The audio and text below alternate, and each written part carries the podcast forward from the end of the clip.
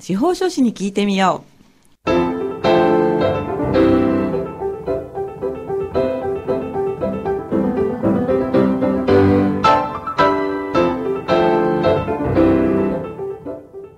FM 大白をお聞きの皆さん、こんにちは。宮城県司法書士会がお送りする、あ、司法書士に聞いてみようの時間です。この番組では宮城県司法書士会に所属する司法書士の各先生が月替わりで身近な法律の知識や手続きの注意点、そして日頃の活動などを解説してくださいます。さて、今月はこちらの先生にお越しいただきました。それでは先生自己紹介をお願いいたします。えー宮城県司法書士会広報委員のあの伊藤正人と申します。えっ、と、平成26年にあの司法書士試験の方に合格しまして、あの、まだ若手の部類なんですけれども、えっ、と、今日はどうぞよろしくお願いいたします。よろしくお願いします。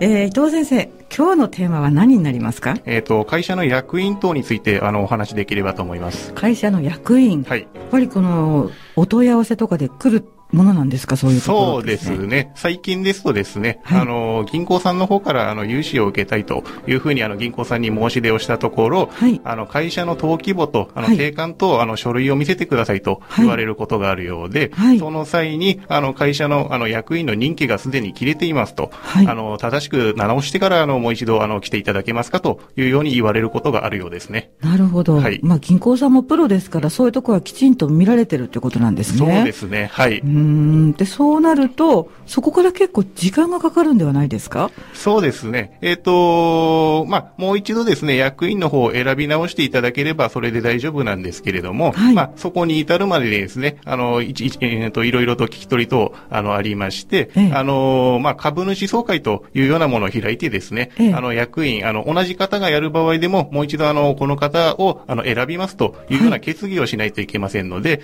まあ、はいそういったものを開いていただいて、はいそれを書面化してですね、あの、議事録を作ってですね、これを法務局に提出して、あのーまあ、役員の変更というような形で登記をしないといけないという形になりますね。なるほど。はい先生、素朴な疑問なんですけれども、はいなんかこう、株主総会っていうと、はいこう上場会社のね、会社がこう、体育館み、体育館っていうか、ホテルみたいなところで、ええもう何百人っていうイメージがあるんですけれども、え小さな会社さんでも一応株式会社ですよね。そうですね。一人の場合とか二人の場合もいますよね。よくありますね。はい。なので、まあ、実質的には一人で全部決めれるような形にはなってしまいますねお。一人の方はそれでいいんですね。そうですね。じゃあ、2、3人の方も株主総会っていうものは存在するんですか？しますね。すべての株式会社で株主総会は存在しますね。そうなんだ。はい。じゃあ、まず株主総会を開かないとダメなんですね。そうですね。なので、まあ、一応、一応と言いますか、開いていただいて、はいあの、まあ、お話し合いの上で、あの、役員をこの方にお願いしたいとはいいうような形で、あの、決議していただくっていう形になりますね。なるほど。はいただ、そういう、こう、人気がただ、ただ切れるっておかしいんですけども、ええだけであれば、ええその株主総会はもう、ん数十分で終わっちゃうんじゃないですか。まあ、実質的にはそうなりますね。あーまあ、5分とかはい。で終わってしまうところもまああると思いますね。うんはいい。いいよね、みたいな感じでそ。まあ、皆さんがね、あの、ええそれなりにね、ええまあ、関係が、まあ、強いようなところは。えで、あと、議事録っていうのも気になったんですけれども、はいそれは、なんでしょう、書式とか決まってるものなんですか？そうですね。あのーまあ、よくあるパターンとしては、はいあの、当会社の株式は、あの、何株発行していますと。はいこのうちに議決権が何個ありますと。はいで、あの、役員としてこういう方が出席しましたと。はいっていうようなのを、まあ、まず最初に記載してですね。ええその後に、あの、こういった決議をしましたっていうことで、はいまあ、議案の内容として、役員選任の件なんて載せてですね。はいで、あのー慎重に審議した結果、あの、こういこういった方を選びましたと。まあまあ、一応その名目上、名目上っていうのもおかしいんですけども。そうですかええはいっていうようなものを載せることが多いですね。その議事録は司法書士の先生たちがお作りになるんですか？そうですね。あの、ほとんどの場合は、あの、私どもの方で作らさせていただくことが多いんですけどもお客様ご自身で作られる方も、なかなかいらっしゃいますねあ。そうですか、はい結構いらっしゃるという感じではあるんですね。そうですねはいそうしますと、総会に立ち会われるわけですよね、先生たちは。いや、立ち会いはしないですね。あそうなんだほとんどは。はいはい。はいはい。お話を聞いて、そうですねれを、議事録的なものにこう、まとめられるんですね。そうですね。まあ、お話を聞いて、まあ、大体はその、伺った内容通りの議事録を作成させていただくことが多いですね。はい。なるほど。はい、役員というとね、まあ、前にも何人かの先生がお話伺ったんですけれども、はい、忘れてることが多いって皆さん口を揃えておっしゃるんですが、ええ、そういうものなんですか？忘れますね。そんなあっさり？そうですね。はい、あのー、まあ、通常は2年ごとにっていうことなんですけども、はい、最大であの10年まで伸ばすことができますので、はい、やはり10年経つと忘れてしまう方が結構いらっしゃいますね。そうですよね。はい自分が役員だったことも忘れることはないか。それは人はないですよね。ありますね。ありますね。そうなんですこの人役員だったっけって言われることありますね。はい。はい。そうなんだ。はい、じゃあ先生たちはやっぱりいろんなケースを、まあ実際ね、ええ、お話できる話、できない話、いろいろご存知ということですね。えまあ、ここに来てお問い合わせが多いというのは、何か時期的なものもあるんですか、はい、あの国の政策で無利子無担保融資なんてあの政策あったと思うんですけれども、はい、それで、まあ、あの政策高校さんですかね、はい、の方にあの申し出たときに、はい、あの、あちらの担当者の方に確認されてですね、あの正しく直してくださいと、はい、っていうことを言われることが多いようですね。日本政策金融高校の、はい、なんだっけ、融資の名前忘れちゃいましたけれども、えええ、あのそう持続化？あ、それは給付金ですよですね。はい。それじゃない方ですよね。そうですね。はい。はい。はい。はい、あ、それに関して、えー、えー、そこでこう、ツッコミが銀行さんから来るということですね。来るようですね。そして、まあ、あの、会社の役員以外にも、あの、定款っていうその会社の最高規則があるんですけども、はい。これを、まあ、あのー、そのままずっと来ていらっしゃる方もいらっしゃるので、はい。あの、例えば本店移ったんですけども、定款、うんと、会社の本店は登記簿上仙台なんですけども、はい。あの、例えば名取に置くとなったまんまであったりとか、はい、そういったズレが出てるので、この定款もちゃんと直した現行のものをくださいと言われることがあるようですね。定款を直してください。はい。それはもう、せあ銀行さんはわかるんですか、それって？そうですね。とんでもない住所になってるとか。あ、そう、そうですね。とんでもないっていうか、えー、語弊がありますよね。えー、はい。なんで、まあ、その辺で、その定款、まあ、会社の最高規則に当たる定款っていうものがありまして、はい、まあ、これの中でその役員は、あの、えっ、ー、と、東海社の場合は2年ごとに改善しなきゃいけないとか、あの、10年で改善するとか、そういった細かいルールが書いてあるんですけども、はい、まあ、これとあの、登記簿が、あの、相違していることがある場合は、うん、あの、正しいものをくださいと。まあ、先日も同じような、あの、お話がありまして、はい、あの、お話聞き取りながら、あの、正しいものに作り直したりっていうこともありますね。はい。そういうところも司法書士の先生たちのお仕事なんですね。そうですね。はい。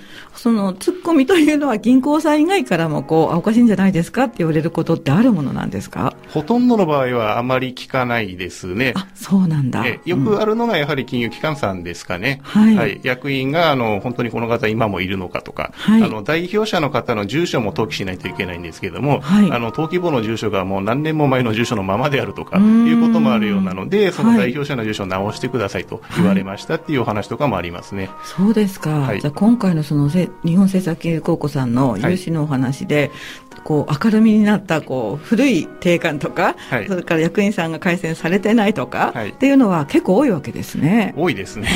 はい。そうなんですか。はい、あのもう一つちょっと話外れるんですけれども、はい、ちょっと聞いてもいいですか？大丈夫ですよ。はい、素朴な疑問なんですけれど、はい、よくあの本社本店登記されているところが、はい、なんかやっぱりその方のご自宅ではないかと思うような住所、ええ、私が見てね、え、で本社は別なところにあるっていうのは、それもちょっと違うことになるんでしょうか？えっ、ー、とまあちょっと定義づけ難しいところもあるんですけれども、はい、あのまあ語弊を恐れず誤解を恐れず言うのであれば、はい、例えば本社はあの自宅に置くと、はい、であの別にテナントを借りてここ営業所にしますと、はい、というような形のまあ形態のところもありますね。まあよく社長と社長の住所とあの本店の住所が一緒で、はい、あのまあ業務をする場所として別に借りてるなんて話もよくありますね。はい。そうなんですか。はい、じゃあ登記って別にどこでもいいんですね。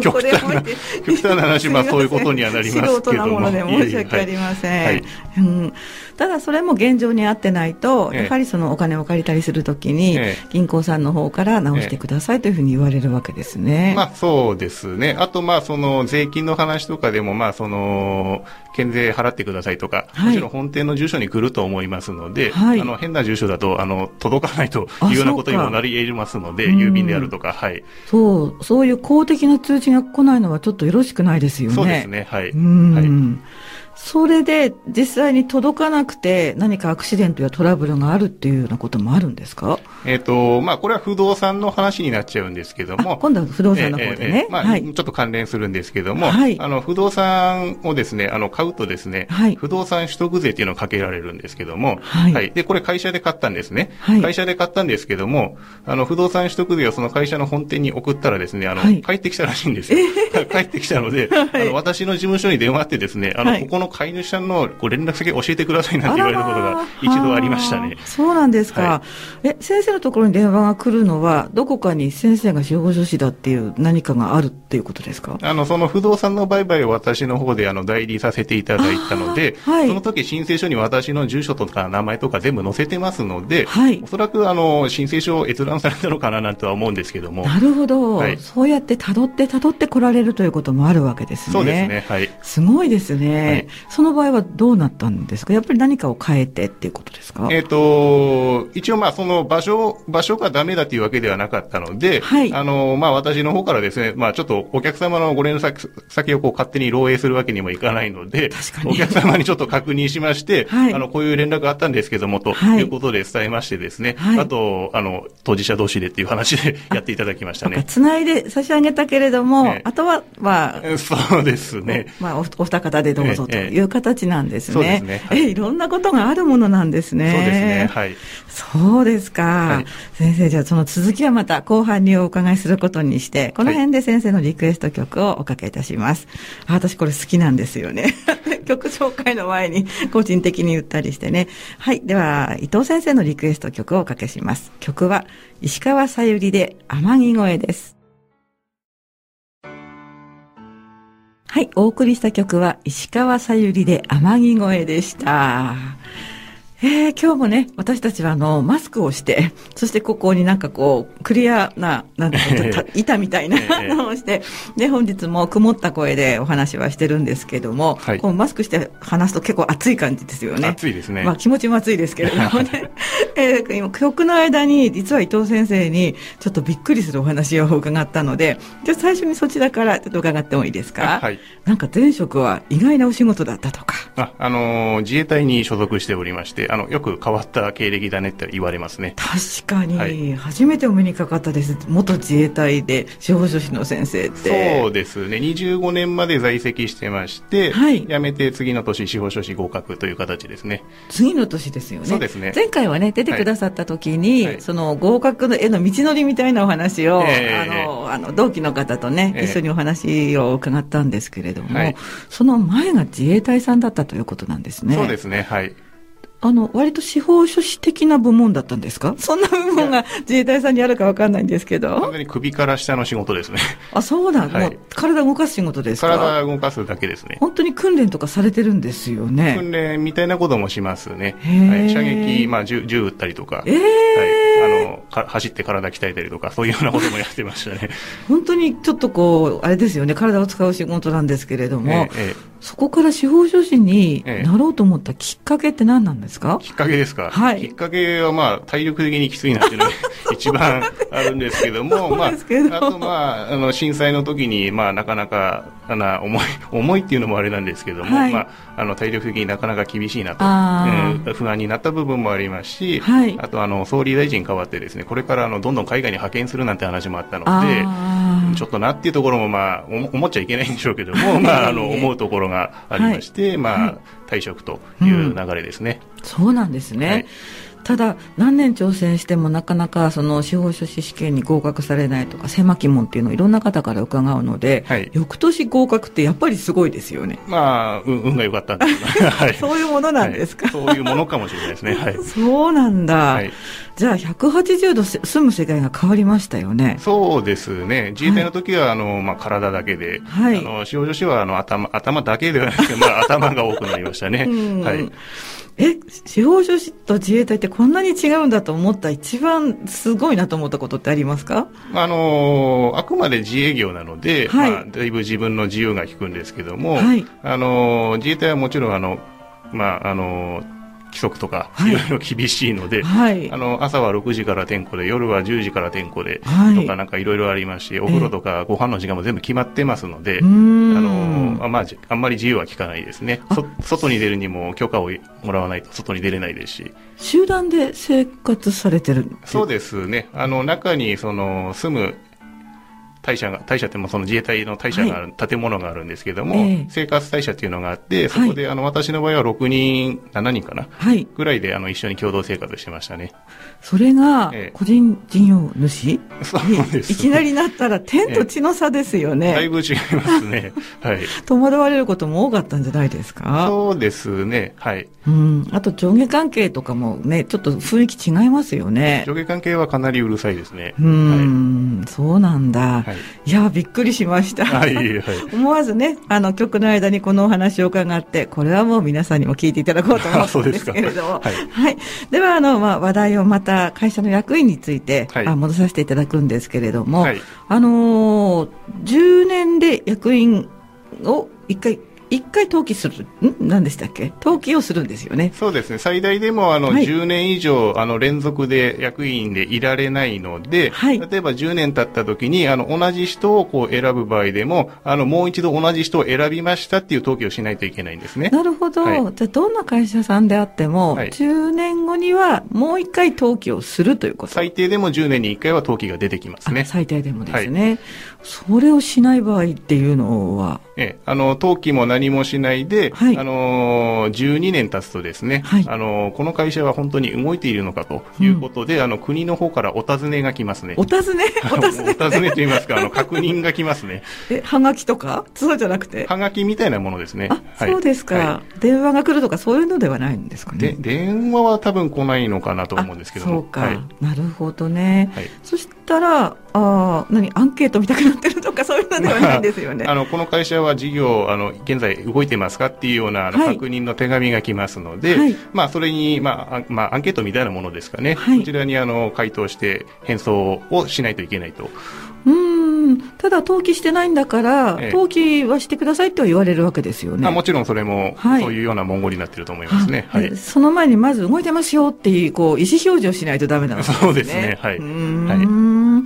それをしないと、はい、えっ、ー、と会社ってなくなっちゃうんですか？えっ、ー、とこの会社はあの、はい、会社法の規定により解散というようにあの登記されてしまいますね。うん。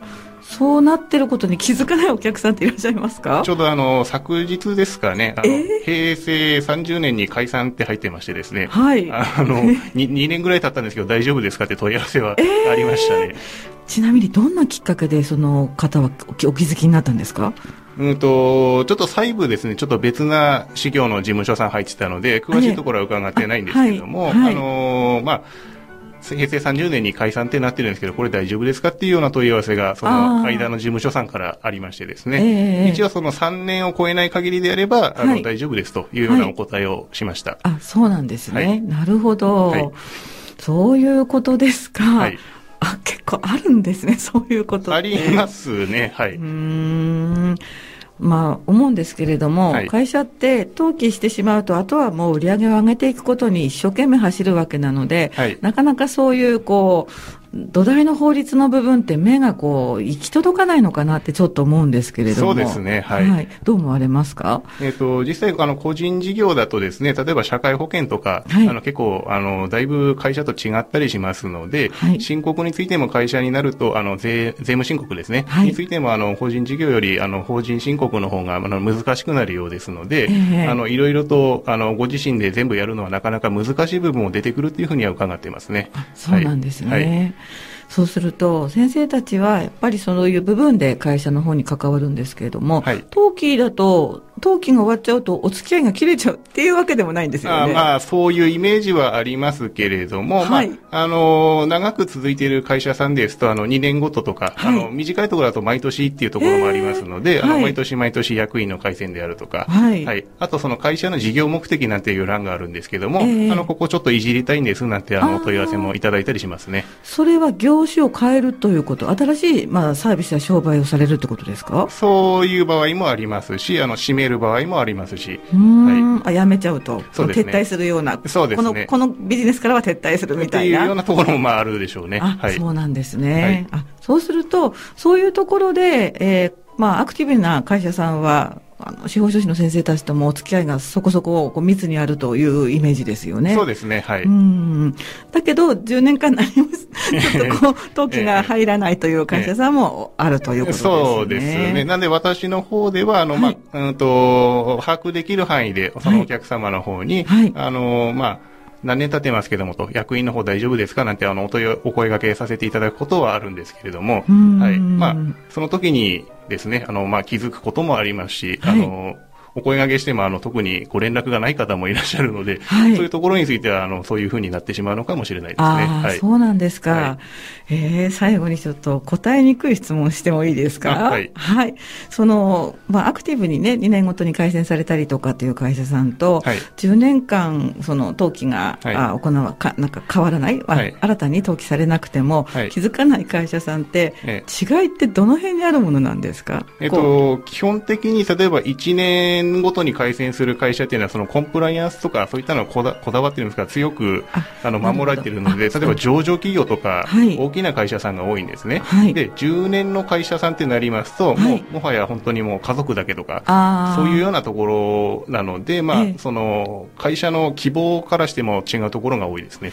ということは、まあ、単純に規模が小さいとその可能性が高くなると考えていいわけですか？えっ、と、役員の中にですね、その、はい、家族以外の方がいらっしゃった時にですね、はい、例えばそれを10年にした時に、その家族とその外部の方で、こう、何かいさかいがあった時とかに、あの、外すっていうのがなかなか難しいこともあるので、はい、えーうん、なんで、そういう、そういった場合はあまり10年を私はお勧めしてないんですね。はい、そうなんですね。はいそうすると、まあ、規模が小さい会社さんだと、まあ、うっかりっていうことも、まあ、ちょっと発生しやすいと。そうですね。はい、で、大きくなると、だんだんそういうことはなくなってくると考えていいんですか？まあ、まあ、全くないというわけではないんですけども、はい、まあ、とある大きい会社さんで、あの、前回、去年ですかね、はい、あのー、まあ、増資をしたんですけども、あの、はい、登記の依頼、弊社にいただくの、あの、するの忘れてたみたいで、っていうことも、まあ、たまにあるようですね。はい。そうですか。じゃあちょっとね、規模が大きい会社さんでも、ふっとこう、何か抜けたりすることもあるんですね。そうですね。ここ、あ、登記しなきゃいけなかったのっていうことが、その、ホーム部ですかね。はい。登記しなきゃいけないことがしなくてもいいことかっていうのちょっと判断がつかなかった場合も、まあ、あるようですね。であれば、やっぱり心強い存在ですよね。あ、そうですか。はい。はい。ありがとうございます。はい、あの、これはあと1分ぐらいですけれども、はい、お聞きの皆さんにこれだけはと注意していただきたいようなことってありますか？えっ、ー、と、まあ、会社の登記で一番忘れがちなのがですね、あの、代表者のやはり住所であるとか、あの、お名前っていう部分ですね、あの、役員の任期なんていうことは、まあ、ある程度知ってる方もいらっしゃるかとは思うんですけども、はい、あの、実はその代表者の住所とかお名前っていうのも登記事項になっていますので、えー、まあ、例えばご結婚されたとか、まあ、その逆の場合もあるんですけども、あの、お名前変わったりとかしても、そういった場合でも、あの、会社の登記っていうの出てくることがございますので、はい、まあ、あの、一度登記を、あの、確認していただいた方がいいのかなと思いますね。なるほどね。身近に感じていただいた方がいいということですよね。そうですね。はい。どうもありがとうございます。ありがとうございました。はい。はい、えー、皆さんいかがでしたでしょうか？本日は宮城県司法書士会の伊藤正人先生に、えー、会社の登記と役員についてというテーマでお話を伺いました。先生今日はありがとうございます。どうもありがとうございました。はい。では本日もパーソナリティは笹崎久美子がお伝えいたしました。来月もぜひお聞きになってください。